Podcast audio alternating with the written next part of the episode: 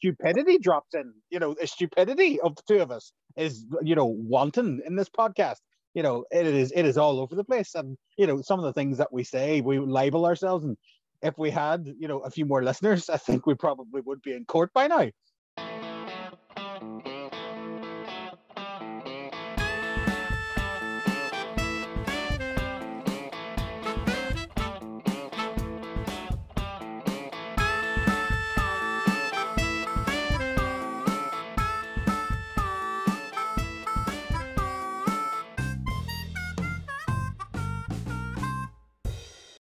Hello and welcome to another episode of the Movie Chef podcast where we make a meal out of movies. I'm your host Tebbs. With me is my co-host Cormac, looking sexified with your 0% Hey. beer. What Hey, hey, buddy. not percent beer. Yeah. Perlenbacher. Perlenbacher. I've always been of the opinion that 0% beer is like going for a walk on a treadmill or going to a prostitute for a hug. What's the point? No, but I think I've gotten I've gotten the taste now for it. It's it's less fattening. It's psychologically trying to, to fuck with your mind, thinking that you're having a beer, and I like them See, I hate the taste of beer, so maybe that's what goes against it. because you're a big girl's blouse. I am a big girl. I can only drink clear alcohol. Only Or- only Iron Brew Wicked. there was a, a that was a dark three years of my life, which I'll hope you never return to. We mean three years. You came over. you came over here. You drank it constantly in university. You came over here like maybe three years ago, four years ago, and you were fucking drinking it as well. That's not Look. a three-year thing. That's a, that's a twenty-year love affair. I think we are both very aware, uh, well aware of the fact that I don't like the taste of lager, and mm-hmm. cider is not something I want to be drinking when a guest in somebody else's home. Listen, I am not criticizing you for not liking beer. You know, I'm not criticizing you, but drinking WKD, it is there's there's like zero like there's there's a class scale to drinking, right? There's like a class scale. You know, WKD is is just down from gin or vodka in a tin. I don't mind vodka in a tin. I know you don't because you got no class. no, you don't. like It's grand for you. You know, it's okay. My, I, I- on the other hand, I on the other hand, um, Mr. Mojito, which is like top of the tree. Like there is no there. You can, there's no higher than that. I don't think there is actually. There's not. You can't. Nah. You can't top it. No. But drinking wicked in a park is a, is a, a level of drinking that you need to really. There's quite a famous photograph of me in a park wearing a Budweiser t-shirt, drinking an entire bottle of wine. I know there is. I've put it online many times. Yeah, yeah, So how's your week been? Yeah. Not too bad. Not too bad. Uh, quite long days at work, but I've got through watching a lot of stuff this week. This whole thing that's going on, um, they're doing a trial at the minute for a four day week. So you have a three day week weekend, Friday, Saturday, Sunday off. Don't fuck it up. If you're in that trial, don't fuck it up. Yeah, but you're in retail, so you'll, it won't affect you, will it? Well, I, I, I would think that it would affect us. I think that um, obviously hours and stuff will be a bit messed around a wee bit, but I, I believe that it's for everyone. Like I can't think they would just go. Do you know who? Do you know the only people that don't need more stress is the people in offices who don't have to deal with the general public. Do you know who actually does need more stress? The people who deal with fuck with general public questions da- daily. Yeah, fuck the retail sector. Let them deal with everybody. Let's keep let's keep them open fucking every day every day of the week. No, all I'm saying is, would you prefer to do four 12 hour shifts and have three days off a week? Four 12 hour shifts. Well, you know what I mean. It's, it's spread, or would you prefer your work spread over five days? Uh, I think I would uh, like to do four long shifts. See, I, I couldn't imagine getting up to go to work for like 7 a.m. So you're going to have that. That's what but you're wouldn't be looking at. No, it wouldn't. Your hours, your hours won't go go go to the same. They'll lower the hours as well.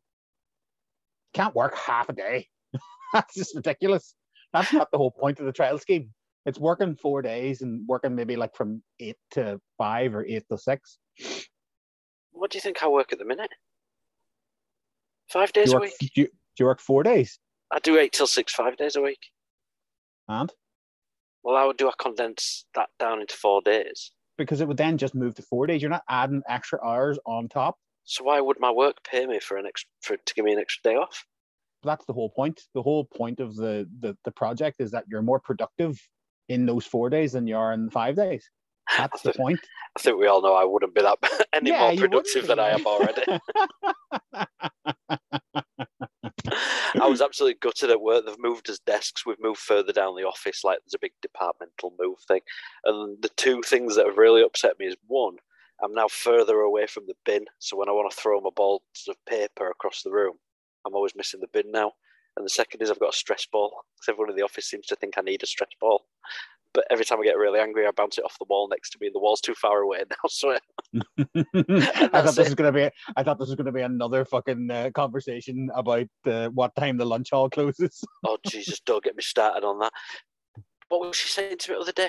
She said, "We can't. uh, There's only me on today." Went right. So she goes, "So we ain't got any eggs." She says, "What's that got to do with anything?" She goes, "Well, I can't fry eggs and serve people out here, can I?" I says, "Right, come on then. I'll go. I'll go cook the eggs." She's like, "What?" I went, "I'll go cook them. Come on." She goes, "No, no, we ain't got any eggs. I didn't go go to shop for any well, that's a different issue, Doreen. I'm getting frigging your laziness, your laziness doesn't come into me double jobbing. Sake, Um, right, so today we have got trailers, as always, news, hot news, all over your face. We've got the wine list. We have also got ah, movies. Rather than a menu this week, we have got movies that should never have been made. yeah. Now you can take from that whatever you will, but I'm going to say we are. Some of the shit I'm going to be talking about is pretty fucked up. Um, there's some stuff on here that just movies should never have even been considered before. Some you may see. My, bit- my list, my list is just movies that probably have annoyed me rather than offensive. well, no, there's a bit of everything on there. There's a bit of everything on there, but we are going to be talking some serious shit. Um, so if you've got any movies that you think should never have been made at all, uh, tweet us at Pod Movie Chef. Uh, first trailers. We have a trailer for the Halo TV show that's been threatening to come out for Fifty years. 50 years. I think this has been threatened since before Halo game came out. Uh, based on the popular Xbox um, video game series Halo, um, we follow the genetically modified Master Chief on some. It's sci-fi, is it? Sci-fi aliens shooting Mhm. aliens. Probably a Pew, government pew, pew. conspiracy. Always a government conspiracy. Yeah. Um, Mut- uh, gen- genetically modified human beings, uh, star battles, uh, and, and external strife to do with you know lower class people, and you know yeah. you know the two, the, these two things, the games better than I do. 1st Mhm. of all, Cortana, the character that Mhm. showed up, was that a character in the games? Yeah, well, Cortana is kind of like a, a a guide throughout the game, so it's like a hologram guide. Right, because Um, Microsoft's attempt at Alexa and Yeah, it was Cortana. Google yeah. was Cortana. So did they name that after the games then, or Yeah. Was it just a coincidence? I actually had a Nokia Master Chief edition. They gave it to all game managers in my first conference, I believe it was. Still have it sitting in there. Uh, there was only 150 of them made, Wow. uh, and it was the first device that had Cortana on it. So I have that in there. You could get upwards of ten pounds for that on eBay, right? I don't even think anybody would pay 10 pounds for that. I that bet they would. phone. I bet in like twenty Um, years' time, you'd, you'd get some money for that. It was like the like the Microsoft interface is just the fucking worst interface I've ever ever encountered on a phone. Oh, I tried to I, try, I tried to actually use it um, because I was actually heading away to the conference about two years later and my phone broke and I was like, oh, what the fuck? Oh, I need a phone. And I took it and I was like, fuck. So I- on the way down to town to get the bus, I, I turned it on and I just couldn't work it. So I actually went into my place of work and we sold phones and I basically stole a phone for the weekend so that I didn't have to deal with the Nokia phone. I had a Nokia Lumia, and it had all it's all the squares, Oh, one of the horrible. tile. Yeah, the tiles, they're fucking horrible. And this Nokia Lumia, I was doing something, and I stupid me decided to try and open my photos, and the whole thing just froze, and it flashed a couple of times, and it turned off, and it's never turned on since. Yep. And somebody says, "Oh, your phone's bricked. It means you've lost everything now." Ah, I better rush out and buy another one then. Fucking hell, never bought one since. Um, and the second one is, do you think this is going to have a, a Master Chief is framed for something he didn't do, and he goes on the run and all this? It looks like it's Well, going to have it, that. it, it's gonna it's gonna become very Judge Dreddy, I think, Yeah, because you never see Master Chief's face. And in the trailer, you basically see the back of his head and his Yeah. back, and it's kind of it's going to be like one of those things. And I don't know, I've kind of Mandalorian's done it now better than anything else, so I, I really don't care about a face reveal. You know, I don't I don't really give a shit. Yeah, unless it's like someone famous or Yeah. fact, I can't. For me, Master Chief, I don't, I don't want to see his face. That the whole No. point is you don't know who it is. I But just let's let's be brutally honest as well. This show needs to be fucking amazing because at the end of the day, Halo Zenith was like 2007, 2008 when Halo 3 came out. You know, Halo 1, Halo 2, Halo 3, even that like 2003 to about 2007, 2008. Um, let's be honest. If I was to say to my son, you know, oh, come on, we'll go fucking play Halo, he'd just look at me and go, "Mm, no, it's. no. I, I don't think I've played any Halo games since Halo Three. Uh, I did play that. I did play that new Halo game. That actually is quite good because they've, they've they've changed the kind of shooting dynamics of it. It was on Game Pass, so I downloaded to see what it is. Um, but they kind of Halo was always clunky. Halo was always very clunky, ups and downs and lefts and rights. And it's it's a lot smoother now. Like it's a hell of a lot smoother. It's just like Okay. playing something like Titan Falls or, or, or whatever. But in terms of the the TV show coming then on Paramount Plus in March, um, Neil Blom is it Neil Blomkamp had a like a, Mhm. tra- a teaser trailer put together like a almost like a an indie trailer for Halo and quite brutal, quite violent, um, heavy on the sort of the dystopian sci-fi. And I like that this seems to still be edging onto that side of it, very gritty, very real. It looks like there's a lot of practical effects in there, and if it isn't, the effects are very good. Um, so I am going to be watching this. I'm actually quite looking forward to this. I'll give it a go. Yeah, I seen I seen uh, Bucky Woodbine as well. So um, Yeah. actually, so I was like, yeah, yeah, yeah. Yeah, that'll do. That'll do. Um, Netflix have also announced, uh, brought out a trailer for their Texas Chainsaw Massacre sequel, reboot, remake, legacy sequel, as we did in a couple of weeks ago, a couple of episodes ago. Let it die. Just if- let it die. If you are interested, and we are doing this as a as a as a as a tester, if you want to uh, hear our audio commentary of the new Texas Chainsaw Massacre trailer, It is it is not interesting. it is not interesting at all. But rather than having to sit and listen to us talk about a movie for two and a half hours, press play on the new trailer. In fact, you know what? Fuck it. I'm not doing it. I'm not going to the effort of doing it. I'll just stick it. I'll stick it on at the end of this episode. And if you want to have a listen to what we think of the trailer, have a watch of that. But um, yeah, I'm getting very much Halloween 2018 vibes from this. Yeah, yeah. It's it's it's getting to be that every single uh, remake, reimagining, reissue, re this, re that of a TV show of a movie is following just the same uh, Lego bricks. You know, it's following the exact same dynamic. You know, it's it's 2000 and up a wee bit. It's going to Middle America a wee bit. You know, it's it's getting gore. You know, it's it's that kind of shock thing of will we see gore? Um, I've I've recently started watching that, and I'm going to get the name wrong because I've got it wrong about 16 times. We are all dead. This Something like that. Yeah. South, all of us are dead. South Korean thing. So, me and Rachel watched the first episode last night, and it's like an hour, hour and ten minutes. Um, it- there's nothing new in there at all. Yeah. It's like a it's like a teenage zombie flick. Um, the the one thing that's annoying me though is each episode is like between an hour and hour and twenty minutes long. Okay. Yeah, it's a fucking slog. Like, See, Squid Game did something amazing, and now Yeah. everybody else is suddenly pulling out all these scripts of South Korean zombie horror films that they can of TV shows. yeah, it's not even that they did anything amazing. They just literally did what South Koreans do. You know, any TV show, movie, they just, you know, they, they put a bit of color into it and oh, oh, oh, oh, oh. You know, it's in the collective un- uh, collective unconscious now of people. Squid Games. Um, so, in some news, then we'll start with the the most recent bit. Dakota Johnson um, is being suggested that she is signed up to play Madame Web in Sony's Spider-Man universe. Madame Web, um, not a character I'm that familiar with, to be honest. Neither Um, me, no. Um, the general gist that I got is she's sort of a, an antagonist who is uh, much older, um, never sort of gets you know into hand-to-hand fights with Spider-Man or the heroes. She you know manipulates those around her, and she gets that name from sort of having this web sort of like interface that gives a genius intellect. But uh, usually in the comics, she's blind, paralyzed old woman um, connected to a life support. So I'm I'm struggling to fill the dots between Dakota Johnson and playing this Madame Web, but Marvel is Marvel. Maybe they've got a. I like take this take this with what I actually mean of it, right?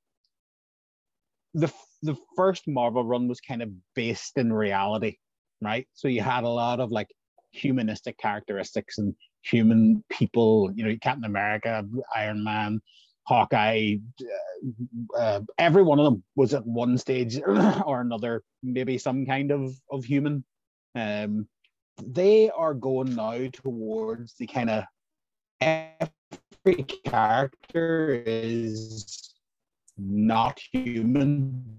Like they are just subspecies or they're a multiverse character or if I like it or not. Do you know what I mean? Yeah, I get where you're coming from. It's the yeah the original even went to a, a original the original films or the early MCU went to a lot of effort to say even in Thor they were saying what you believe is magic and what we believe is science or crossed over. You know, and it, they were kind of yeah. trying to very much base it in every superhero's power was on some very faint chance possible in science or some way. You know what I mean? Mm-hmm, yeah. Um, and I totally get what you mean now. Everything is wizards and aliens and yeah. gods and yeah, they're going. I think they've just gone and said, right, we've, we've got free free scope to go do what we want to do now. This is Sony. This is this is their side of it. So uh, this is going to be in the same universe as like Venom, Morbius, whichever Spider-Man they decide on. But um, apparently, there's a, a lost daughter um, the film that she was in recently that's got quite a lot of like Dakota Johnson's all right. I didn't watch Fifty Shades of Grey, but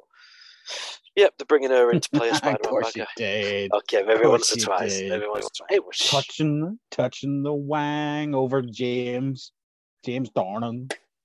James Dornan. James Dornan, big love. Uh, what have we got? BAFTA. BAFTA nominations are out. Okay. Um, the British Oscars, some would say. Ooh. The true um, Oscars, the true Oscars, Paul. So we've got for best film, uh, Belfast, Don't Look Up, Dune, Licorice Pizza, and Power of the Dog. Licorice Pizza or Power of the Dog will win that. I think yeah, either one of those will win it. Um, I think Belfast has got a shout. No. I think that. No. Power of the Dog. The Brits I, don't want to be reminded of what they did, Paul. It, to be honest, have you seen it? No. It's um, so I want. I'm, I'm being it's very okay. careful it's, about it's, it. It's okay to say shit. No, it's not shit. It's a very good film, but a lot of the conflict going on in the film was between the people of Belfast. There was very little of the British in it. Oh, was there? What, what were they? What was the argument about, Paul? Um, some people being. Mm-hmm. Let me see my notes here. Catholics. Yeah. A, cat- a Catholic. Uh huh. Uh huh. Yeah, and some people being prods, prods, mm-hmm. Mm-hmm. Um, and they didn't like each other. And uh-huh. Um, uh-huh. Uh-huh. why don't they like each other, Paul? I mean, of course, the British have their hands are, are completely clean of all this. I mean, but please explain. But this is Belfast's own Kenneth Branagh that's made this about Belfast's own Kenneth Branagh's upbringing. So it can't right. be Belfast's own Kenneth Belfast Branagh. so um, Licorice Pizza I ain't seen yet. Don't Look Up, I think, is in there because it ticks a lot of the right boxes, but the BAFTA the BAFTAs do like to be a wee bit left as well. Like yeah. the BAFTAs, the BAFTAs do love love to be a wee bit left. So don't look up's a good shout. I think Don't Look Up's going to get the, the screenwriting awards in the same way that The Big Short did. It was recognised yeah. for the for the quick writing, but very little else. Um, Dune, yeah. Yeah, yeah. Dune was amazing. I, I loved it. Power of the Dog. I just it just seems like one of these that is there to win an Oscar. Yeah. Everything about it is put together for it to go after an Oscar or two, probably about five. Um, other big, uh, other. Let's have a look at some of the other best animated film. Encanto, Flee, Encanto, Luca. Encanto, Encanto, Encanto, Encanto's yeah. going to win. Encanto. Best original screenplay. So we've got Aaron Sorkin for being the Ricardos, Kenneth Branagh's uh, Belfast own Kenneth Branagh for Belfast. Adam Branagh McKay will win it. Branagh will win it. For Belfast? win. Yeah, he'll win it. Yeah. It was it was quite good actually. Uh, Zach Baylin for King Richard and Paul Thomas Anderson for Licorice Pizza. Um, so best actress, we've got Alana ha- Alana Halm, Haim. Haim Haim oh, sorry, from the ba- from the band glasses. For Licorice Pizza, Lady Gaga for House of Gucci, Gaga. Emilia Jones for Coda, uh, Renate. Re- I'm terrible with names. Eh? for world's be- uh, world's the worst person in the world. Come on, Paul, we're getting together. Okay, well, it's gonna be it's gonna be Lady Joanna Gaga. Scanlon right? and Tessa Thompson. There you go. There's the Thank you. two. Thank you very yeah, much. I was yeah, struggling there. yeah. You struggle with one. yeah, I struggle with one name, and then I go on to the best actor awards. Adil Akhtar. till you get the best actor. Adil Akhtar uh, for Ali Mm-hmm. and Eva. Benedict Cumberbatch for The Power of the Dog. Leonardo DiCaprio for Don't Look Up. Stephen Graham in Boiling Point. Will Smith, King Richard. And Blade for Swan Song. Mahershala Ali. Mahershala Ali. Yeah. Mahershala Ali. Um, yeah, look, it's a strong year. I think after what happened, Do you think? Um, do you think it's a strong year? I do. There's a lot in there that I think are much more mainstream than last year and year before. In a sense of, I think a lot more people have seen these now, and not just for the fact that, um, not just for the fact that the pandemic's over as such, but you look at the the 2021 Oscars. Um, Nomadland won, yeah, but you put Nomadland against any of these Best Picture nominees for the BAFTAs anyway, um, and I think every one of these will be better than Nomadland. So I just think it's now we're getting to the point where people are starting to release the the stuff they want to make money on, and they're not afraid, you know, not afraid just to release old crap to get it No, out. I get it. I, I still I still think it's a very it's a very weak year because usually you would get you would get a couple of big blockbuster uh, kind of nominations and stuff as well in there. There'll be that one film that everybody's seen. I think Dune's that Dune's that film this year. Dune's that one, but if you let's let's look at Power of the Dog, which is on Netflix, Licorice Pizza, Don't Look Up, which is on Netflix, and Belfast and Dune, right? Dune is the standout, the standout blockbuster. I would probably, I would bet my life that Belfast, Don't Look Up, Licorice Pizza, and Power of the Dog probably hasn't made 50 million between them. Do you know what I am absolutely appalled at BAFTA for? Last Night Oh. in Soho is one of the best British I've films seen I've seen in a long time. Last Night in Soho is a wonderful film. It is it is original, it's unique, it uses fantastic filmmaking techniques to tell its story. Sound, production design, costume design, all outstanding. And BAFTA have decided to give it nods for best sound. I it's mean, for outstanding British film as well. Right. Against all those, I that for me is. I mean, look, we, how many outstanding British film nominees are there compared to best film? Uh, well, probably five more. I think it's One, ten, isn't yeah, it? so there's ten in there. One of those is No Time to Die, which is not one of the best ten films of last year, let alone ten best British films or whatever. Um, but Last Night in Soho, I think it's been absolutely scandalous that it's been overlooked by BAFTA, uh, just for even more nods. Um, but then again, it's more popular to get Adam Driver and Lady Gaga to your award ceremony than uh, Yep. than and. I'll, I, I was just about to say that just be prepared for Lady Gaga to win for House of Gucci. Yeah. Just Yeah. just because she is going to be there. Yep. And we needed to play a song at halftime, so let's give her the award. Yeah. Um, there is suggestions that The Rock, well, The Rock, Dwayne, uh, The Rock, Dwayne Johnson, mentioned that he's hinting that he's going to be bringing to one of the all-time biggest video game franchises to the screen to make one of the best video game movies Finally, been. Finally, rock rock star at my hamster. we've got speculations that it could be God of War.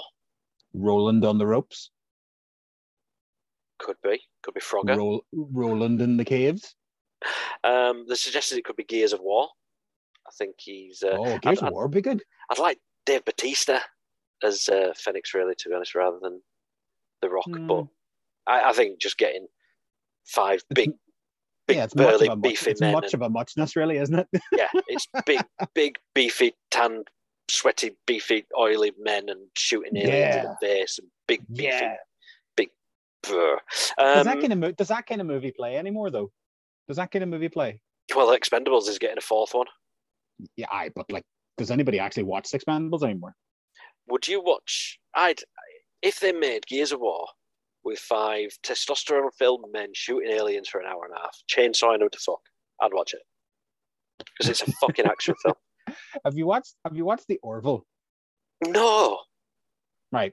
I watched the It- first five minutes and it didn't do it. But Yeah, it, it can get very preachy, right? It, it is literally just Star Trek with an extra 10 minutes of comedy. That's it. That's what it is. All right. There, it's it is not overly comedic. It is not um, you know, your slapstick fucking family guy that you would expect from Seth MacFarlane. It's not like that at all. It can be very preachy, like incredibly preachy um, you know, talk about different storylines, gender, changing people's genders, and you know, inter species relationships and stuff. But the reason why I mentioned it is there's a great character in it. I can't remember his fucking name for the life of me, but he's an alien guy, and he is uh, he's not gay, but his partner is a- another uh, man of the species because there is no females of the species. Okay, and they're just it's just men and there's he goes into the replicator uh, from time to time. And he has these like orgies with other uh big burly you know masculine men. And that's the only thing that popped into my head there when you started talking about Gears of War, like a real testosterone gay version of Gears of War. And I'm telling you right now, I would fucking go to see that. somebody sent me a TikTok. I'm not actually on TikTok, but somebody keeps sending me the links to these TikTok videos. And somebody said, um, "Just try telling me wrestling was gay in the in the 80s and 90s."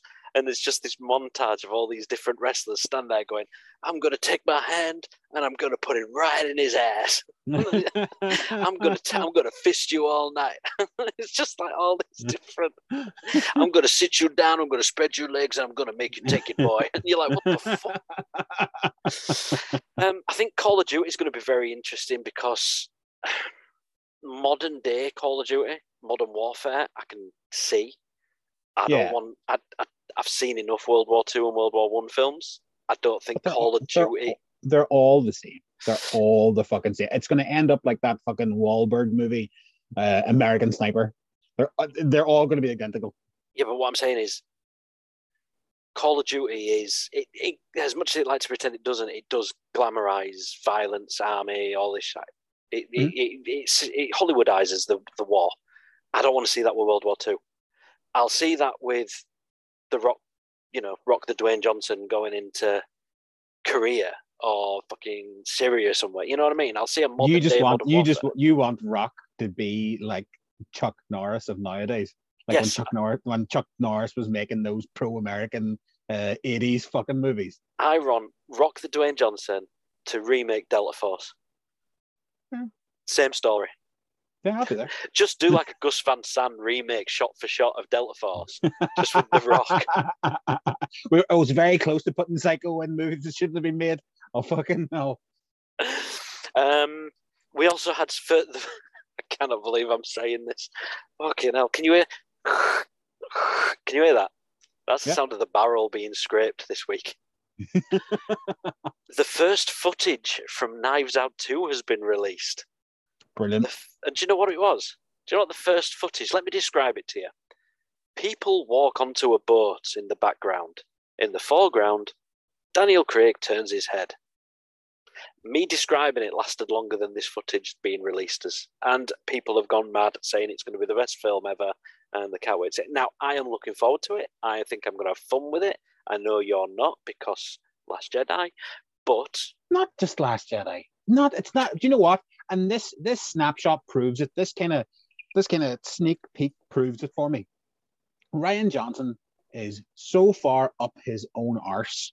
He doesn't say things like Nolan says them, you know, I'm going to change cinema how people view cinema. No, he's not like that. Rian Johnson would say it to himself. This is gonna fucking break the internet. This is gonna be the greatest fucking thing ever. And I'm mm-hmm. not gonna even fucking do anything. Lethal. Boom, there you go. yeah. And he's sitting fucking slapping his dick off the table, just going, This is brilliant. This is brilliant. This is going to whet the appetite. And now anybody who doesn't fucking know Knives Out is looking at it going, Who gives a fuck? So you're not excited for Knives Out too? I would rather watch Poirot. Well, funny you should mention it because Death on the Nile is going to be coming out uh, very soon. Um, they can't get uh, they can't get Armie Hammer out of uh, Death on the Nile. Apparently, uh, I read something and I, I can't I couldn't find it. Share it with you. They Apparently- can't get him out. What are they threatening to eat everybody? he just locked himself on the fucking. I'm not coming out. I'll eat your fucking toes.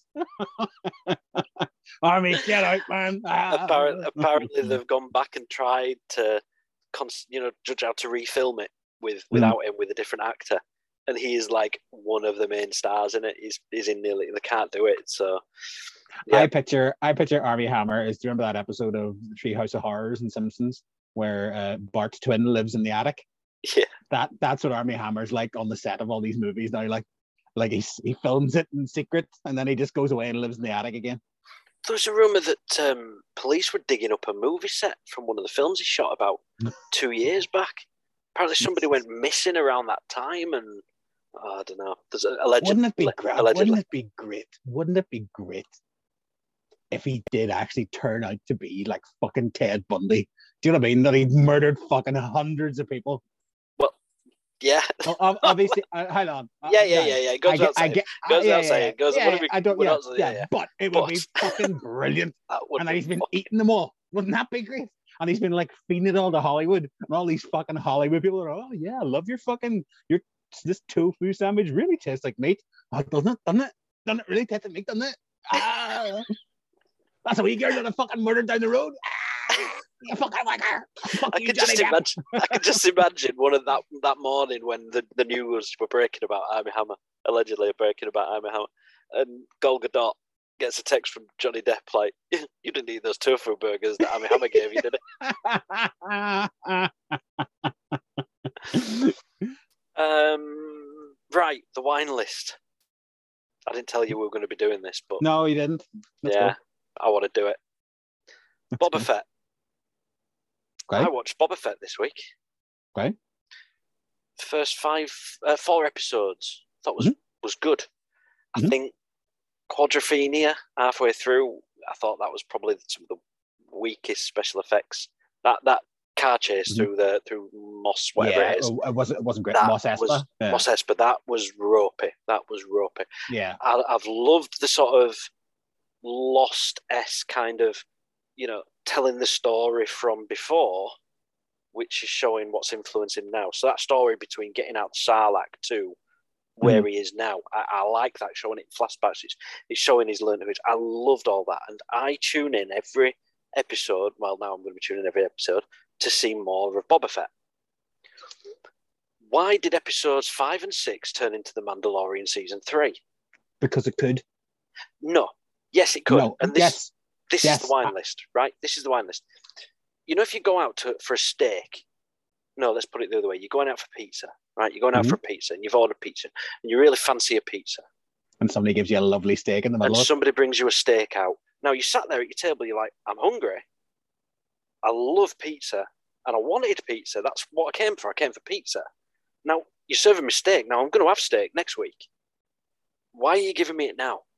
Why? You're the, you're the only man in the world that could complain that the Mandalorian was in this TV show. But You're the I'm watching only man. Boba Fett. you're like I- it's like I can imagine you I can imagine you watching the end of season two of The Mandalorian when Luke Skywalker working and being furious. Bullshit. Why is he there? Why is he there? This is bullshit. I'm getting on. Skywalker. I've seen a new hope. I don't need to see Luke Skywalker again. I, no. on the, I on the other hand, I on the other hand, this is my this is gonna be my sweet treat. Fucking I loved it. I loved every minute of it. Best episodes of the series, by the way. I must 100%. say that, right? But the point is, imagine watching the Bob, Boba Fett, Book of Boba Fett, and you see a Mandalorian turn up, and uh, he's in he's in the thing, and, and Fennec, whatever name is, goes to see him, and he goes, "Yeah, but I've got to go do something first. Then we see another episode of Boba Fett. Then right at the end, Mandalorian comes back, and he's like, "Oh yeah, I've dealt with it now. Let's crack on." And then you're like, where did Mandalorian go? Where did it go? Start season three, we see all the stuff with Grogu and stuff. Why is There's it no showing us joy. that now? There's no joy in you, is there? There There's no joy in me. There's no There joy. joy. There was a lot of joy when I was, I was enjoying the book of Boba Fett. Can Did- we also just say this? Have you watched the latest one? Uh, probably. Did he go see him yet? Yeah, yeah, yeah. I've seen. Right, okay. Yeah. Spoilers for Book of Boba Fett. Yeah, he went to see him. Unbelievable CGI. Great, fantastic, Absolutely astounding. Unbelievable. and I loved Like- the, the scenes, and I loved everything about it. But it was not Book, Book of Boba But Fett. you have but you have no joy in your life and I you do need have something joy. to complain. You don't give no I joy. di- no, you're fuck right. Anybody else in the world would see Man- Mando and just go like and gush. Oh, I brilliant. did. Brilliant. We're not only going to get to see Boba Fett, we're not only get this, uh, we still get to get two more episodes of Boba Fett, but we're also getting two episodes of Mando. Unbelievable! Why can't we have two episodes of Mando in Mando's TV series? Why can't we have Do you know four this- episodes of? No, do you know what this is doing? Do you know what this is? This is just showing it's going to be. Disney has created the Star Wars show. Every No. single eh, we, we haven't got series for a character. Obi Wan Kenobi. You're watching that. You're watching Obi Wan Kenobi TV show, and on episode three, we go to see what happened with fucking Chewbacca on Kashyyyk for two episodes. No, I haven't tuned in for that. I've tuned in for Kenobi. Those Mandalorian episodes had no basis on Boba Fett at all. The man No- that walks no into the cinema, the man that walks into the cinema, and then the trailers come on. I didn't come here to see trailers. I came here to see the latest Marvel movie that's going to disappoint me. Okay, I'm going to watch the latest Marvel movie. And then you know what? I'm going to, oh, right, wicked, I'm seeing Iron Man. Yeah, Iron Man. Oh, Act 1 and Act 2. What's going to happen in Act 3? Okay, here's 25 minutes of Captain America just wandering around. No, I didn't What, come like, Civil, Captain like Civil War, like Civil War. But you, that was telling you what you were going to be watching there. What's your what's your Civil War. You were watching Civil War. No, That's the, no the- joy. There's no joy. I've got no joy. in I had There's no joy. and I wanted to see more Boba Fett. So, uh, you know what? If we're watching Mandalorian and they suddenly take a two episode detour to go and see what Boba Fett's doing, you'll all be fucking raging. Shut the fuck up, dickhead. fuck your Mandalorian. It's just a cheap knockoff version of Boba Fett, anyway. Right.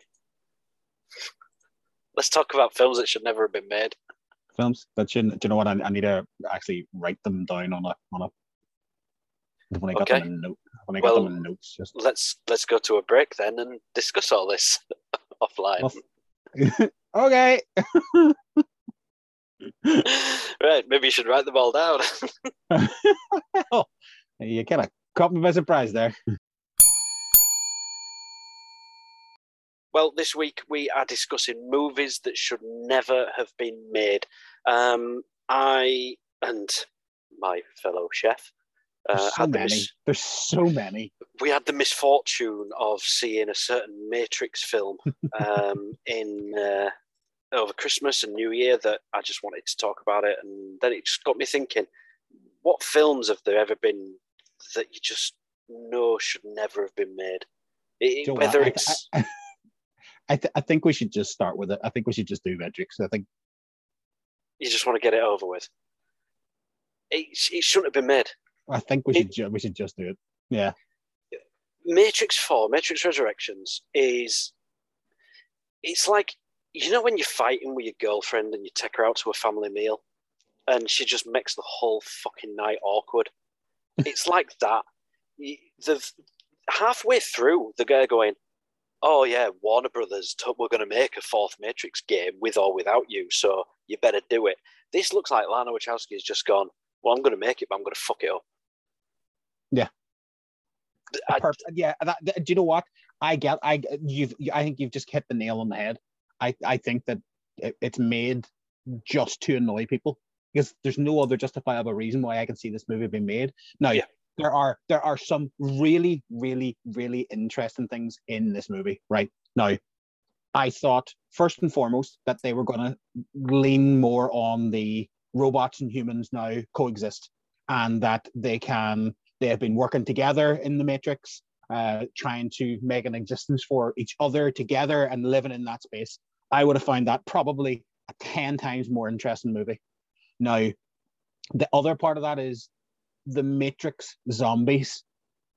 So, the scene in the movie, right, where they started like changing people into the coded eyes, and then they were all trying to kill Trinity and, and Neo. Yeah. I thought that was probably the best part of the movie, and it, I sat there the whole time thinking, why didn't they just make a fucking zombie Matrix movie? Like a far more interesting concept, far more intelligent, you know, way to make that movie. But what they did was this. They wrote down the end of this movie first, and I fully believe that the final scene was the first thing that they wrote. Yeah, 100%. Trinity Trinity flies away carrying Neo because he can't fly anymore, and Trinity is the flyer now. And it is, I'm sorry to go there, but it is another example of Hollywood films um, basically taking away the power of the leading men and transferring them onto the women because they want to be woke, they want to be seen as equal by giving the power to the women over the men. It, I've not got a problem with that if the story were to allow it. Having Neo assimilate back into the Matrix, and then in the next film, the new one is Trinity, Mhm. because there's always an anomaly. Great, do it. But it's going against everything you've said so far and said, well, Trinity's actually the one as well. Would you believe it? It's Yeah. not. It's. Um, all the stuff in Zion. I mean, you mentioned putting Matrix two and three on this list as well of movies that should have been made. Personally, I think I can watch them. I, am not horrified by them. I they don't anger me. I- I, can yeah. just watch them. I believe that the Matrix 2 and the Matrix 3 are completely and utterly fucking insufferable. Because. Yeah. the first Matrix movie was so good. You know, and, and there's another one I'll talk about later on um, about a trilogy that the first one was just so good. And you want, expect everything after, everything coming up to be as good. But they just turned into these visual effects wank fests you know we we watched uh, on the dvd fucking uh, extras how they closed down a highway you know seven mile strip of highway and built a fucking highway just so they could do this one fight scene you know Yeah. it's just like uh, is that really and truly within the spirit of the first movie no No. does it does it have any bearing on anything to do with the movie no See, It- I'll counter you on that one. In Matrix Reloaded, that freeway chase was it was innovative. The special effects are outstanding. It is a great action sequence, and I think that's what it took from the first one. And this is why Resurrections was so poor, because that first Matrix, you know, the, the that iconic looking bullet time dodge on the on the rooftop where he sort of mm. falls back on his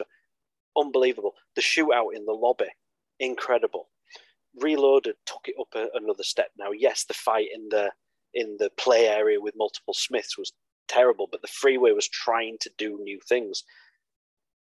I'll counter you with this, right? Which was better, the freeway chase in The Matrix 2 or the start of Beverly Hills Cop? Which which chase was better? Okay, I'll give you Beverly Hills Cop, but what I'm trying to No, no, still no, trying no, to no, do no, no, no, no, no, no, no, no. Beverly Hills Cop did it ten times better. Uh, Bullitt did it ten times better. French Okay. Connection did it ten times better, and they didn't need to spend a hundred million dollars to do it. The reason why they did it was to say that they did it. That's fine. They at least had a go at it. And you look at Matrix Resurrections, there's none of that. There is no risks. There's no investment. There's no attempts to do something new. The, the Matrix Resurrections was it, it's a money grab and it's made by people who don't want to make it. The only people who wanted to make that were Warner executives. And for that reason, that's why I'm saying it should never have been made. The Never. last one ended it. Yeah. Neo's in the Matrix, saved humankind. Matrix 4 should never have been made. But you know what? They'll probably make another one.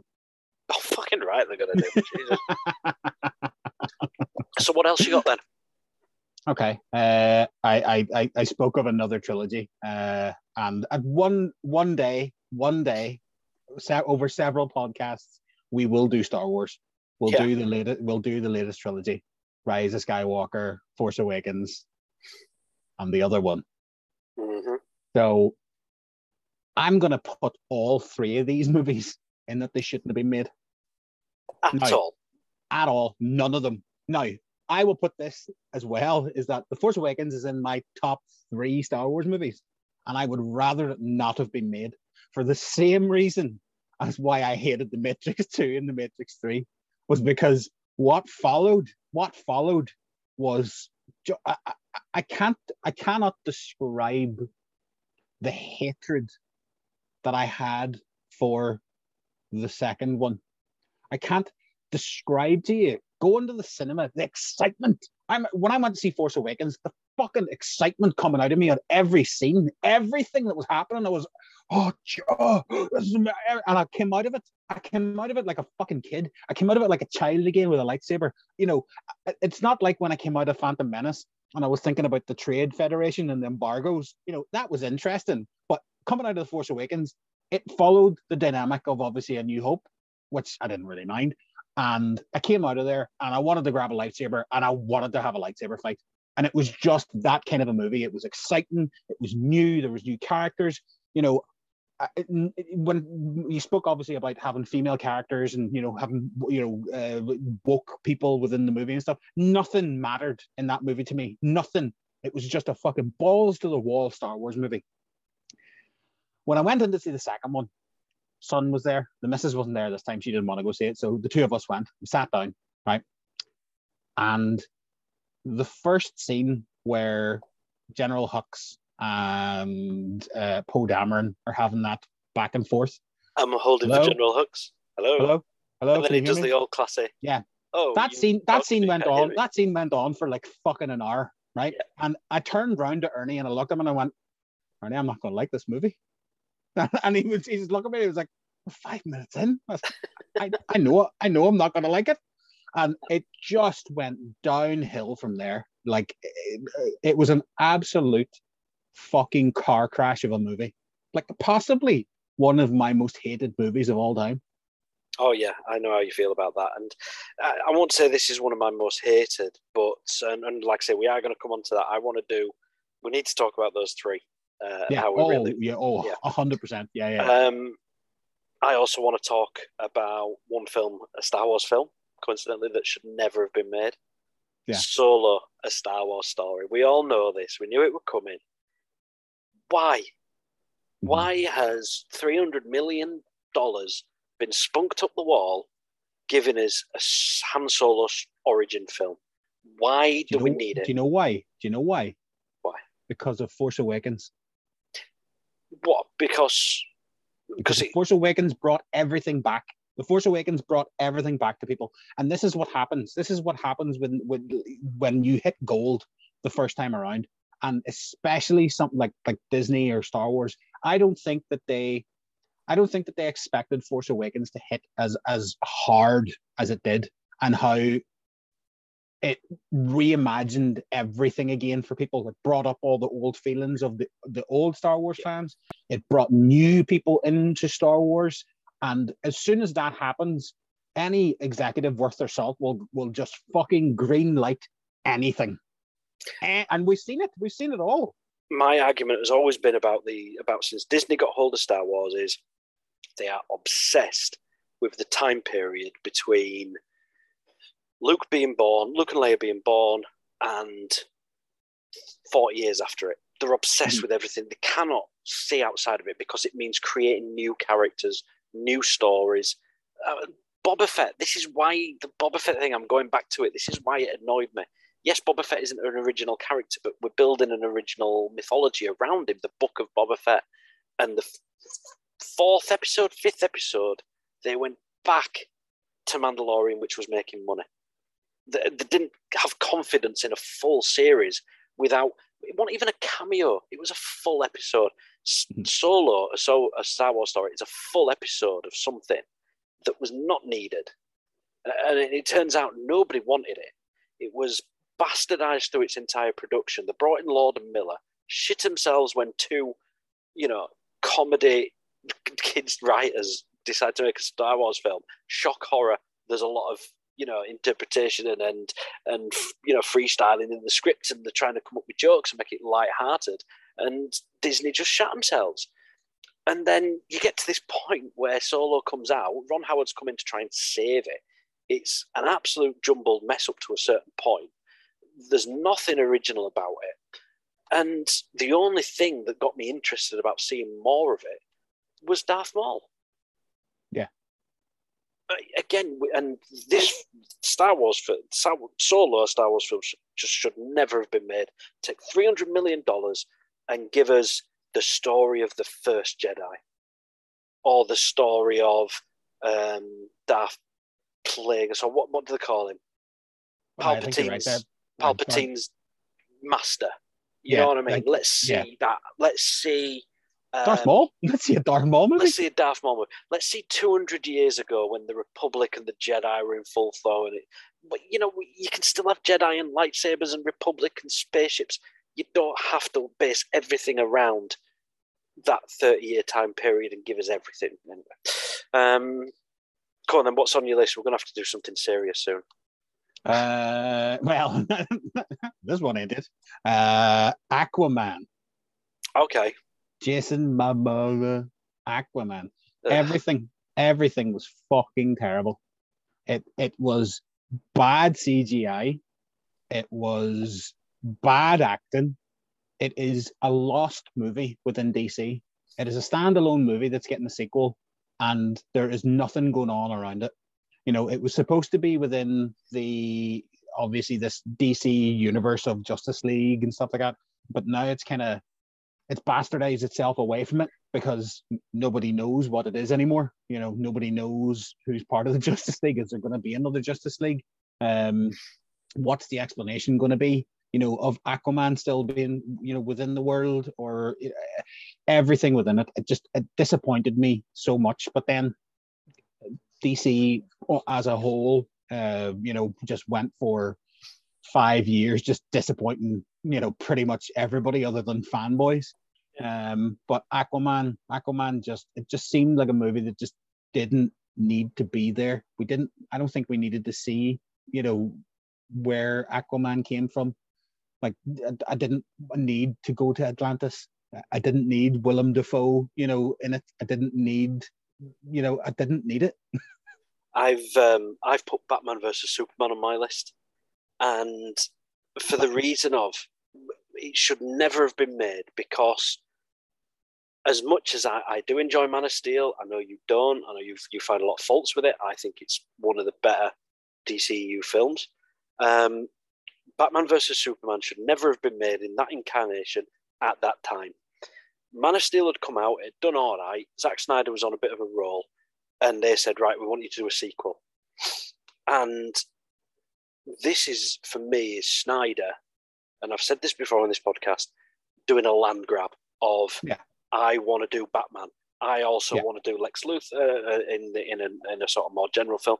I want to do um, I want to I want to uh, bring Robin into it at some point. Uh, I want to do the Batman versus Superman, but I also want to do Doomsday. But I also want to, do, you know what I mean? And he's like, and we saw it with his version of Justice League as well, where he brings in Aquaman and all these other, you know, Cyborg and Flash and Flash's dad, and he's, he's bringing so much into this universe, and it is the Snyderverse. It Mhm. wasn't. It's not the Feigeverse over at Marvel. It's the MCU. It's the Marvel Cinematic Universe, and there's one person guiding the stories. Zack Snyder, for me, was always about how to make it about him. I don't want somebody else's Aquaman. I don't want to. It's like a toy box, and it's like you don't want your friend to bring his Aquaman doll. I want to play with my Aquaman doll, so I'm Yeah. going to create him how I see him. That's why I'm going to set up the Justice League before you've even had a chance to greenlight it, because I'm going to introduce Aquaman in my Batman versus Superman. I'm going to introduce Flash. I'm going to introduce Wonder Woman. I'm going to use a photo from World War One. So I'm going to force you to do Wonder Woman in World War, you know, and it's all about him dictating how it goes. And then Batman versus Superman comes out. We have 12 minutes of them fighting, and it's just, and it, it was just too much, too soon. We should have had a second Batman, a second Man of Steel film. We should have had a Batman film, possibly an Aquaman film at that point, if the if the the thirst is there as such, and then do Batman versus Superman, then do Justice League. They, they, they rushed it too quickly, um, and it shouldn't have been made at Yeah, that time. the, the ba- the battle was forced, but I still I, I still believe that it is one of the better DC movies. I'll say that. the ultimate cut is, The ultimate cut. Yeah, not ultimate not the theatrical cut, not the theatrical cut, no. Right, but uh, okay, so that's uh, I think we're there for comic book movies, really. Yeah, I think that's that's it. Then, but the, my next one, you know, I'm gonna I'm gonna say the movie, but I'm gonna add in the the director and a lot of his other movies. Uh, the Happening. Mhm. I still cannot find anything on the internet that actually explains to me what the happening is actually about. Can't find it. Can't see it. Can't don't understand it. I don't know what it's about. It's a movie where people just get stupid and scared at everything. Oh, oh no, there's a cloud. Oh, oh no. Mark Wahlberg. Mark Wahlberg plays a science teacher. yeah, there you go. That's he there has- you go. Thank you, everybody. has- Right, moving on. he has the tone of a fucking cucumber in this movie. I, I just I don't know how to explain each character and, and what they are. If you haven't seen the happening, I would tell people to watch the happening and just try to figure out what the fuck is going on. There's there's been the talk that it, it was spores coming out of plants. Well, yeah, the, the the kind of the I think the old woman explained it towards the end or something. So it's plants, nature. Um, plants have started releasing a neurotoxin, which uh, people breathe in and kill themselves. It's basically nature trying to take back the and planet it from makes the. them stupid. It makes them stupid and kill themselves. it I makes them walk around like they have four brain cells. the scene where Mark Wahlberg attempts to negotiate on behalf of humanity with a houseplant really does. It's just, and he's going for it. He's going for it. He's staring at this plant, going, "Look, we've done bad things, but we can change." So shut up. The- it's just it's awful, and and you know what? It brings it brings me to uh, obviously M Night. Like if if anything, that initial hit, I think I spoke about it last week. Like going to see Fight Club and Six Sense as a double header one one Friday night with one of my friends, and coming out of Six Sense, and it was the first time. I think probably the first time where I've ever been gobsmacked by a movie. Like it was 1998, 99, it was about 16, 17. And it was the first time that I've actually been gobsmacked by a movie. Maybe Usual Suspects, maybe Keyser Söze, uh, Usual Suspects. Maybe that was a wee that was a wee bit before. But seeing Sixth Sense, just in my head is like this guy is going to be, this guy's going to be Hitchcock. Like this guy is going to be the surprise master. This guy is going to be something fucking unbelievably special. And then you know you get things like The Village, and you get Signs and Lady in the Water, uh, Unbreakable, which was utter shite. And I don't care what anyone says, it was fucking terrible. don't Uh, get what I don't get about Unbreakable. Whatever. I mean, everyone says, "Oh, the amazing twist at the end." It's like, are you telling me it wasn't Not- signposted to fuck? It's not that amazing. Like Nah, it's, it's all. genuinely not. And like, you know, I will say this. Apparently, the the other movies within the Unbreakable trilogy are you know are better. Split, Um, Split is great. Split Mhm. is very, very good. Glass is a big letdown. I get where you're coming from with the happening. It, it, it is one of those that yeah, it shouldn't have been made. It- No. Do you remember when we used to joke on about um, Jerry Bruckheimer would allegedly be sat in his office with a big pile of coke and a big bag of money next to him, and somebody walks in and goes, uh, "I'm going to fly a bunch of oil drillers to an asteroid, and they're going to blow it up with a nuke." Ah, fucking here, and he throws a pile of money at him. Go make it for me. Who's in it? Who's Bruce in it? Willis. Bruce Willis. Anybody else? Another hundred million. Uh, Michael Clarke Duncan and um, Steve Buscemi is going to be cracking wise. The comedy relief. Yeah. Is he going to be a Is he going to be a serious guy? No, he's going to be a suspected paedophile. Oh, okay, let's go for it. He is as well. You know, if you look at Armageddon and some of the shit that guy said, Rockhound at one point where Liv Tyler's character is saying, I had to have Rockhound show me how to use a tampon or something for the first time. And he's like, oh, geez, who, what? Uh, and you're like, that's serious. That's not right. That's serious. That's not right. but hey, it's right. Michael Bay. Um, in fact, can I just quickly add to the list anything Michael Bay's ever made post 2005? Then all the Transformers movies. Is Yeah. that what you mean? Yeah, Just add. Transform Transformers And, movies. And to be fair- to be fair, uh, Six Underground, uh, Seven Underground, whatever the fuck it's called, and um, nah, basically the Transformer first- film where he tries Fir- to First Transformers movie. First Transformers movie is good. Yeah, yeah, yeah, and then anything after that. Um, right, okay, so I'm going to start going with uh, with some of the stuff that should never have been made. Um, Okay. Now, there's a couple on my list. One I'm going to start with, and some people might be familiar with this film, some people might not be. Um, Jud Suss. Um, 1940 Nazi German historical drama propaganda film, um, very much uh, the brainchild of Heinrich Himmler, uh, who was in charge of sort of propaganda and, and the Nazi sort of film machine back then. Um, it was directed by a guy called Veit Harlan. Um, and this took a story from uh, sort of 18th century German society of a, a court Jew who was employed uh, by uh, Duke Karl Alexander. Um, and, and there's basically sort of various twists and turns in and the the character of uh, Joseph Oppenheimer, the the lead sort of character, the, the lead Jew, is not painted in a good light at all. Um, in terms of sort of being that typical stereotype that most right wing anti Semites come out with about uh, how would you imagine the uh, Jewish people to be. Um, imagined very much uh, a tax collector, brutal in his methods, uh, suppressing rebellions. Um, this was a film that was designed as propaganda to show that the rise of the Jew is dangerous and would lead to um, the, an influx of, and this is going from the film. This isn't me, the me sort of speaking. Um, opening up your society to the Jew to Jews would bring destitution and disease and various other horrifying sort of suggestions. Um, Goebbels used this as propaganda. Joseph Goebbels used this, and it was one of the biggest films in Germany in, in for some time. It was made for sort of two thousand Reichsmarks. Uh, ended up at two million Reichsmarks. Ended up taking six point five million in a country that was gearing up for war. This was a film that Goebbels and Himmler urged the SS and their families to go and see. Uh, to put money in, it was very much sort of along the same lines as the uh, the Eichler Judah, uh, the Eternal Jew.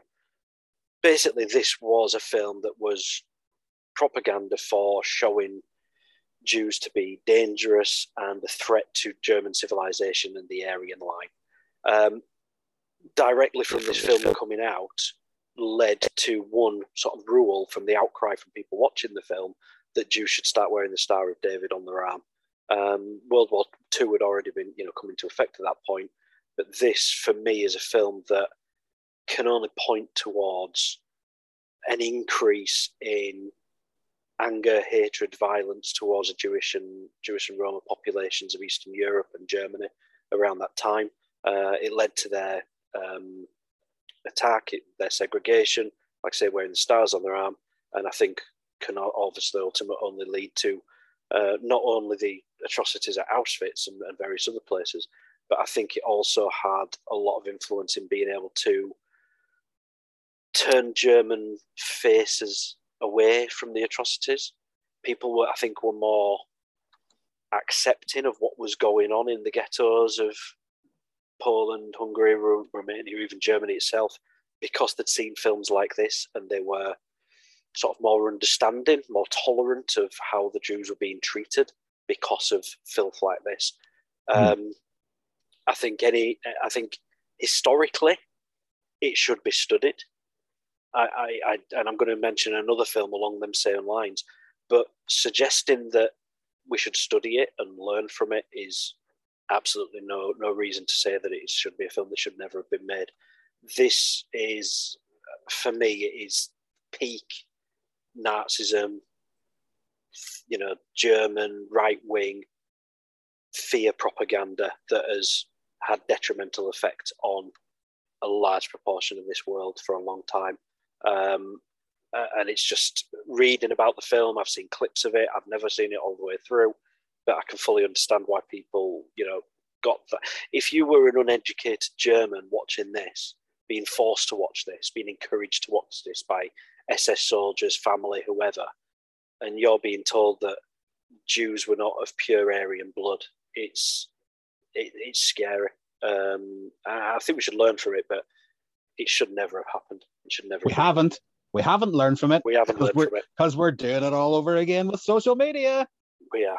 We are. But uh, for me, this is a film, and, and go and read about it. Uh, Jud Suss. Um, go and read about the film. Um, obviously, like I say, read it. Don't appreciate it. Please don't enjoy it. If you do, don't listen to us anymore. Um, but yeah, that that for me is a film that should never, ever have been made, and it's sad that the world got to a point where it did. Uh, I am going to tackle something now. People might think this is bad for me to say it, like, but I did. There's a documentary called "The Titicut Follies," okay. and Titicut Follies is a documentary from from '67, I think it is, um, written and directed by a guy called Frederick Wiseman. Basically, what the Titicut Follies is is it is a documentary about institutionalized um, mental institutions within America uh, in Massachusetts. It was a house for the criminally insane, Bridgewater State Hospital. Um, it was filmed in 67 and it basically was the workings of an asylum. Um, and it was it was so um, damaging to the American uh, institutionalization uh, of people that they banned it. So the first time that anyone had actually seen uh, of the movie was in 1987. Now, within the movie, uh, there are a lot of very, very bad things going on. There are uh, abuses from the guards. Um, there are people being locked in rooms, you know, having to, you know, put feces on themselves. Uh, there's just so much wrong with this movie. Now, the reason why it was made was simply because they wanted to show the inside of a state institution uh, and how bad that it was. Um, and something obviously good came out of it because when people started to see uh, the documentary, um, it changed a lot of the institutions in America because back then, you know, nowadays, me and you have this conversation all the time. And it's basically uh, a lot of people don't realize they're like, oh, autism has just existed. You know, it's only been around for the last 20 years. Well, no, it isn't, because what they used to do was anybody who was heavily autistic, they just called them mental and stuck them in a home. And that was it. You know, they were just seen as a throwaway, you know, body in society. So they just put them in an insane asylum and let them rot there. And, you know, nobody ever looked after them. And, you know, we put these fucking sadists in charge of looking after our most vulnerable citizens. And, you know, it's not really the right thing to do. Um, obviously, it changed, um, and it was shown, I think, for the first time on PBS in 1992. Um, you can watch it now. I think it's on YouTube. You can watch it. Um, it's on fucking Ted Turner's classic movies uh, uh, channels.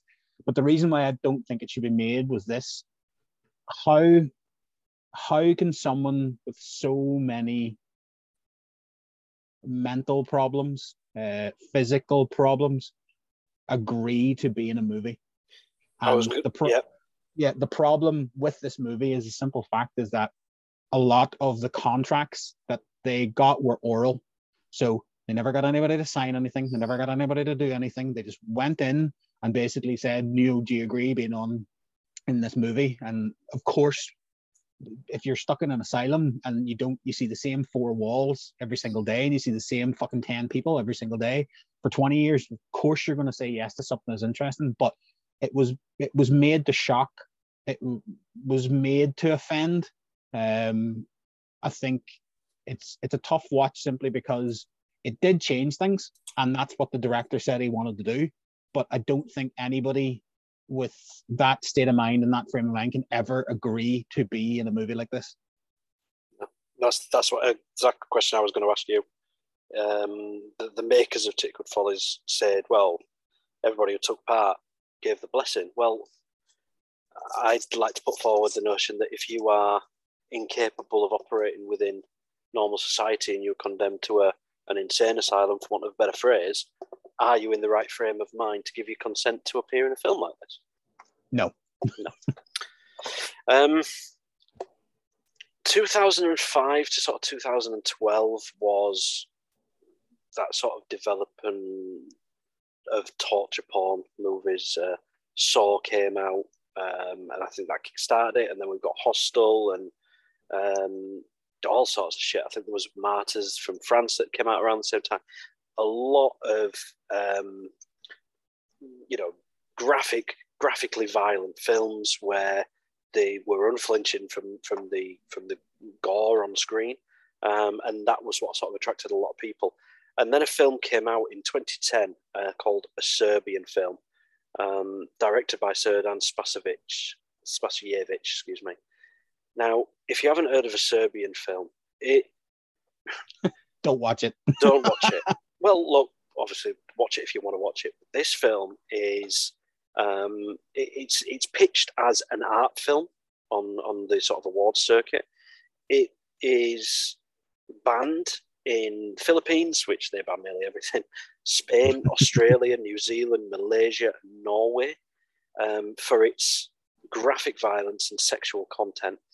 A Serbian film for me is a film that it is a grotesque torture porn film made for a certain demographic of people and it's disguised as an art house political satire almost. A Serbian film was made by um, as supposed to be an allegory allegory for the Serbian conflicts within the early 90s. Um, it was how the government would manipulate and hypnotize their people into committing atrocities in their name. Um, well, that was the, this is the assumption of what the film was about, or was supposed to be about throughout the film, it's about a guy called Milos, He's a retired porn star with the the quite unique ability of sustaining uh, a very large and solid erection. um, he has a wife and son, um, and basically throughout the film, he, he, gets signed up to appear in a in an art house pornographer's film. Um, scenes in this film involve um, the rape of a mother in front of a daughter, the um, asphyxiation of a young girl by a man who she commits, who, who she gives um, fellatio to. There is also a scene in which the director within the film describes as newborn porn, where a woman is seen giving birth to a baby, um, and then a man proceeds to rape the baby. Um, there is scenes of um, a man being drugged and sodomized in front of his wife. Uh, various other things. It basically leads to some big crescendo of, of gore and sexual violence. And this, like I say, is a film. It's it's supposed to be an allegory for the Serbian sort of atrocities committed by soldiers during the Yugoslav wars. It's saying, and for me, it tells us as much about Serbia as Hostel does about America. This film tells us nothing of Serbia. There's no hints, yeah. there's no discussions of what happened, of where their place is. There is no inference as to what's happening. This is a film made by um, a director who is trying to push boundaries further and further. Um, I couldn't watch the whole thing. I think it's obscene that it's been made. I don't see how anybody can take enjoyment from watching the film. If nope. you do, you've got issues, and I mean that, and I'll say that to your face. This is, I can understand why some people, I want to say, admire the film. I think it's challenging for people to watch, and I think some people might sort of want that conversation about themselves, like, "Oh, I watched it, and I really thought this, I thought that." No, it's it comes from a Serbia is a country that doesn't have ratings to its films. Kids can go watch any film, any level of violence. Anybody can go watch anything. There's no censorship. So for a Serbian director to produce this and pass it off as an allegory for what happened. A lot of other people, I read some reviews both off Wikipedia and a few other bits of stuff. Um, one guy, um, Dragan Bjelogrlic, sorry, sorry, Dragon. Dragan um, Yeah, probably. He's a, a, a Serbian actor and director. But I got this from his Wikipedia, but he was saying if you made money in the 90s in Serbia, we all know how you made that money through war and crime. And this director who made this is the son of a wealthy man. Um, and Serdan Spasojevic has gone off, he's come back to Serbia with his father's money and trying to make a film about his people and the country. And this one reviewer said, and I think it put it better than I could, that that shows more about Serbia and what happened in that country than the film ever does. Um, mm. Yeah, it, it's it, there's no need for it to be made. I d- I don't see any enjoyment out of it. The Serbian a Serbian film should never have been made. No. Well, I'm gonna do I'm gonna do a twofer here. I'm gonna Go do on. two movies. So, uh, first I'm gonna do. Uh, have you ever seen Crash, Paul? I have. The Oscar-winning movie. Yes. Yeah. I'm not going to talk about that one. I'm going to talk about the 1996 David Cronenberg movie Crash. I've seen that one as well. Yeah, where yeah. the premise, where the premise is, uh, a whole pile of people get uh, sexually charged uh, by car crashes. Now, David Cronenberg has made some of my favorite movies. Um, I think History of Violence is phenomenal. Uh, I actually quite like the Jude Law one, eXistenZ, Um, the Fly, Videodrome, Dead Zone, Scanner. I mean, that's in the space. Four movies in a row: Scanners, Videodrome, uh, Dead Zone, and The Fly. The, hmm. the unbelievable, an unbelievable run. Then he started going a wee bit weird with you know Spider and you know eXistenZ and but Crash came in 1996, and the cast of Crash is amazing. You know, you have you have Spader, you have Holly Hunter, uh, Rosanna Arquette, but it's just one of these weird fucking sexy crash movies and it's just like i, I don't understand it I, I, like i don't understand how how people enjoy it uh, i don't understand it's just as you just said with with serbian film i don't understand how people enjoy these movies like it doesn't there's no redeemable like james spader isn't like some real sexual awakening hunk guy, you know, that we all want to see his cock and fucking we, we want to see him fucking laying Holly Hunter on the, the front of a car and banging her. Then you get Holly Hunter, good looking woman. She has some kind of like fucking disease or, or, or something, and she's also been in crashes, and so she's wearing all these like uh, back braces, as to coin a phrase. She's an aluminum monster, uh, throughout the movie. We have, you know, Rosanna Arquette, you know, who it's probably one of the only movies that I can actually remember Rosanna Arquette in. Was she in that single white female? Was she the other one in that single white female? I think she was. I think that's one. But yeah, it's just one of these movies. If you haven't seen Crash, and I mean the 1986 David Cronenberg one, uh, give it a watch because it is just fucking weird. Uh, the second one I'm going to talk about is uh, Brown Bunny, uh, Vincent Gallo's Brown Bunny. Can I just quickly say about Crash? Mm-hmm. I was doing a little bit of research. Did you do? Did you have a wank? on sexual, fe- yeah, driving down the road, and on sexual fetishes. This apparently isn't a fetish at all. Car crash. But anything can be anything can be a fetish. Aye, but know, for it to be usually when you see a film like this, it's because somebody's read a, a news article about a group of people that mock up car crashes, or you know, a group of people that got found with photos. Or so, you know what I mean? There's always some, and this just feels like whoever wrote the novel has just gone, ah, fuck it, Scar Crashes sounds sexy, doesn't it? But how many, how many happened after Crash? Well, yeah, that's one thing I did try looking for, you know, to see. But then again, you don't know really, do you? If, uh... it's a tough thing to put into Google, you know, and then you have a heart, and then you have a heart attack. yeah, I've just realised I'm putting I'm putting half of these films into my work laptop right now. I'm I've got yeah. a charging me a conversation. the, the Crash was banned by um, Westminster Council in the UK, so you could go. You couldn't see this in the West End of London. You can't go to like Leicester Square or anywhere and see this, but you can take the Northern Line north for 15 minutes to Camden and you'd have been able to see it no problem, which is kind of weird. It was given a NC-17 release in America. Um, I, I get the. Should it never have been made? Never. What's the point? What what enjoyment? What enjoyment? What enjoyment could anybody get Yeah. of that movie? I suppose that's where we're sort of putting all this. You've got to get enjoyment from watching these films, haven't you? You've got to. en- Why Yeah. bother making it if you're not going to enjoy it? And I think there's been a lot of films out there that sort of challenge you, but I think you should should still get the enjoyment from that challenging. To see a man having sex with a woman's wound on the back of a leg is just. Yeah. creepy. Well, Go on, talk about Bunny. talk about enjoying a movie. Yeah, So, have you have you ever seen the Brown Bunny? no, I haven't. Okay, right. Well, unfortunately, I'm going to probably spoil it for you now. Okay. Oh, okay. Right. So Vincent Gallo, um, he kind of got big around mid '90s. Um, he was in a movie with Nicolas Cage called Palookaville. Do you remember that? I like- do. I remember the name. yeah, yeah. I think Dana Carvey was in it as well. I think Dana Carvey was in it. Whatever.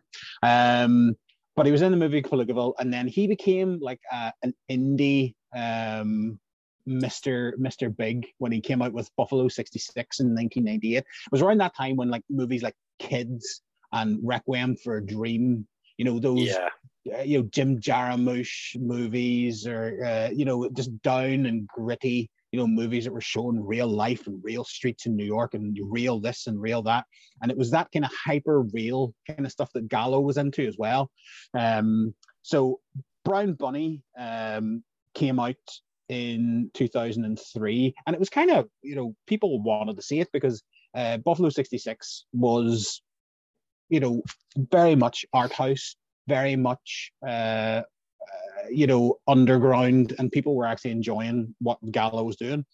So gallo obviously took uh, brown bunny to cannes and it didn't go down well and him not and- yeah, and him and Roger Ebert, you know, had a massive blowout uh, at Cannes to do with the movie because Ebert just hated the movie. Uh, I think Gallo called him a, a fat pig with a physique of a, of a slave trader. Um, he he hexed him, wishing he gets colon cancer uh, because of what he said about the movie. Yeah, Um, the big the big thing in the movie was that Chloe Sevigny uh, gave Vincent Gallo a blowjob, uh, and it was a real blowjob, and that's how this movie kind of got a lot of people talking about it. Um, the, the the kind of premise of the movie is is very much Dallas. So can you guess what I mean by that? I do. They're, Yeah. they're probably the weakest. Yeah. The weakest twist you can have in a film. Yeah, and that's what it is. It's it's the Dallas twist. So it's basically um, about uh, his character. I can't remember his name is Bud or something like that. There, um, it's about his character, and he is a race car driver, and he is going for a drive across America where he gets in touch with three or four girls. And there's one particular girl, obviously Chloe Sevigny, um, who he's known from the past, and they have obviously have a history, a real torrid history, because you know there's very much a an aggressive kind of sexual relationship between them. There's obviously the scene where the blowjob happens, um, but we find out that uh, earlier on, not shown, um, she was his girlfriend and she was pregnant, and she he thinks that she cheated on him at a party while she was pregnant, but turns out that she was raped, and then we find out later on in the movie that he was actually there and he's seen the rape and did nothing. So then she blamed him for that. And then we find out the big twist is that she's dead all the time and it's a dream. Yeah. And it's a Dallas. Yeah. It's a Dallas situation. Now, now, I'll say this. I saw the original, and I believe the original was two hours and 10 minutes long, and it yeah, is fucking turgid. It is absolute trudgery to the nth degree. It is everything that you think of what a black and white art house movie made by a, a- sycophant, made by a stuck up fucking kid who thinks he's better than everybody else. You can just guess what it's like for two and a half hour or for two hours, 10 minutes. Um, what I believe is that it, it was cut down for its theatrical release. Um, and there's a lot of people actually came out and said, you know what, it's actually not that bad. You know, the cut actually made it better. Gallo does not want to go anywhere near the cut down version. His two hour, 10 minute is his movie, and that's his movie. Um, we then have to obviously deal with the fact that Vincent Gallo is a massive right wing prick. Um, and he is massive trumper he is a massive supporter of the Republican Party, as is nowadays. Um, yeah, yeah, yeah, yeah. I were actually reading this that um, yeah, there was the back and forth between Ebert and somebody said that to Ebert about uh, whatever it was, and Ebert came back to him and said, uh, "Yes, I'm fat, and one day it's, Gallo called him fat, whatever." He says, "Yeah, I'm fat, but one day I'll be thin, and you'll still be the director of Bad Bunny." Brown Bunny. Brown Bunny. Bad Bunny. Bad Bunny's that prick from the fucking wrestler. I've got him in my head for last week. So what about um have you seen the, the edited version then? I haven't. I've only seen I've only seen the full length one. Um but I well, do believe that somebody has told me that it's better. The full length was trashed. Yeah. He's gone back and edited it and Roger Ebert actually gave it three out of four stars. Yeah. Once it edited down like it was one of those movies apparently that infuriated people at Cannes. Like it got to the point where there there were you know people getting into fistfights in the crowd about the movie, and I don't think anybody was on the side of it was great. I just think they just got angry by everything that was in the movie. um. Okay, well that's Bad Brown Bunny or whatever the fuck it's called. Um, I've got one more, and then I've got a couple in notable mentions. How many you got left? That's it for me. That's it for you.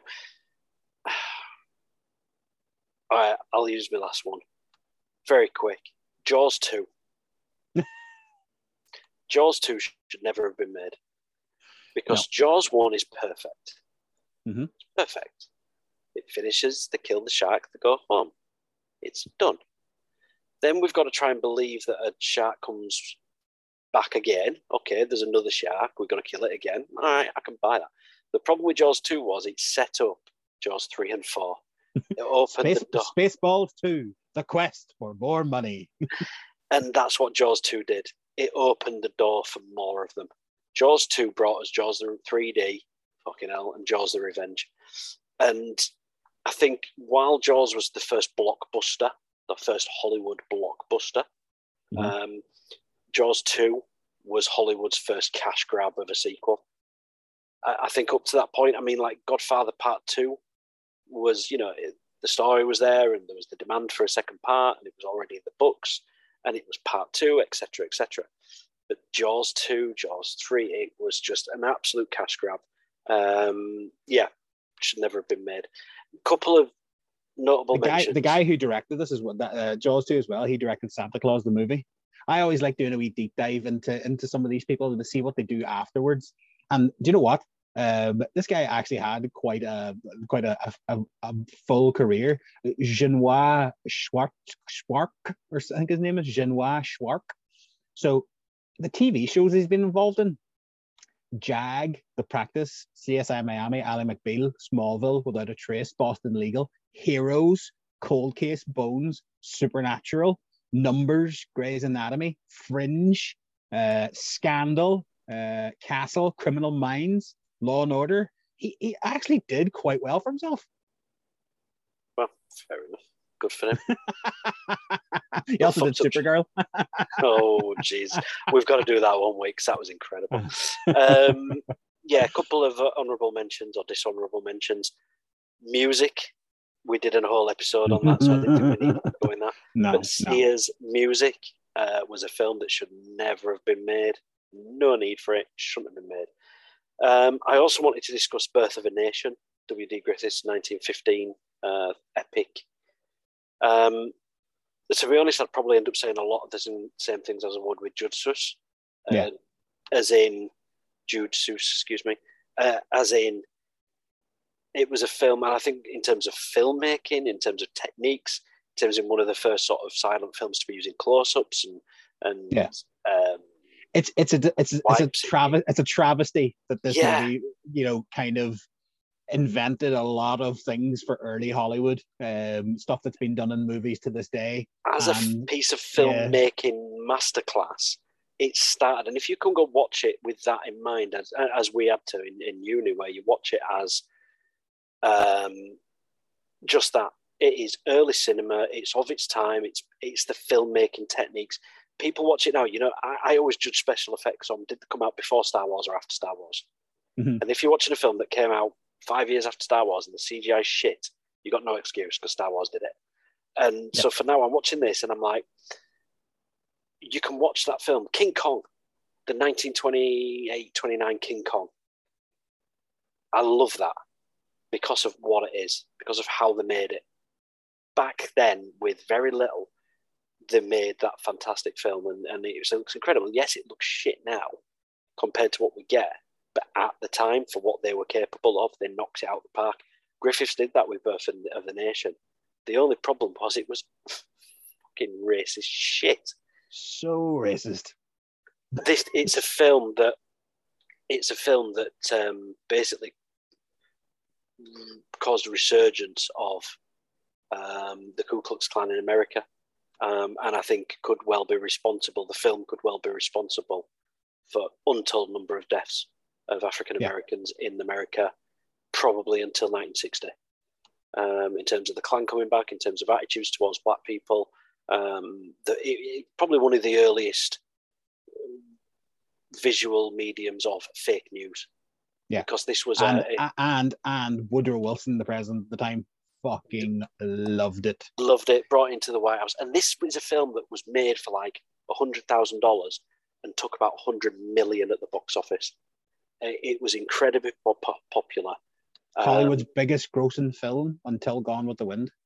it, it's incredible what it was. And as a filmmaker, as a, as a piece of film, it should be watched and appreciated for its techniques and what it did for cinema, but for what it did for um, social relations between different people and the ideas that it puts in people's heads for years to come. It's dangerous. Did you know this? That it was the first film uh, to have a sequel. Really? hmm It was a sequel uh, made the year after called The Fall of a Nation, and there are no copies of it. Um, it is a lost movie. Nobody can find a copy of, of it, but it's the first movie to have a sequel. Well, um, it's kind of sad that one's one was entered into the American archives of, you know, saving it for forever and ever, and the other one uh, is never to be found again. But like I say, But, it was it, it, it was dangerous selling a historical epic, a historical. It, it was meant to be a historical document. Yeah. But this is what happened, you know, it, and very sad, very dangerous. Okay. Um, there you go. There's some films that should never have been made. Uh, if you've got any, let us know at Pod Movie Chef. Um, yeah. On Speed Two, sh- I was I wasn't even offensive. Speed Two shouldn't have been done either. Speed two, Forrest Gump either, just for the simple fact that it took all the awards away from fucking Pulp Fiction. So it's your menu. It's, not a menu. Is it a menu? It's your choice next week. I've I said to you last week. I felt like I've been sort of dictating at what we do, and even last Oh, yeah, week the, the fact that I didn't get to choose a movie you didn't even week. get to choose a movie. So I said you you go for it. So next week is all you, mate. Um, so you can either do some at Valentine's Day. Hold on, hold on. no, That's not my choice then. No, no, it's all you. It's all you. you so you can either do some at Valentine's Day, or you can do some at your own menu, or we can just do one film you want to talk about, or a subject. Or what do you want to do? Let's do Fincher. Anything at all, okay? Anything at all. Movies Let's set on submarines. Do Fincher. We can talk about Michael Bay. Or, Let's do Fincher. Yeah, you want to do Fincher, don't you?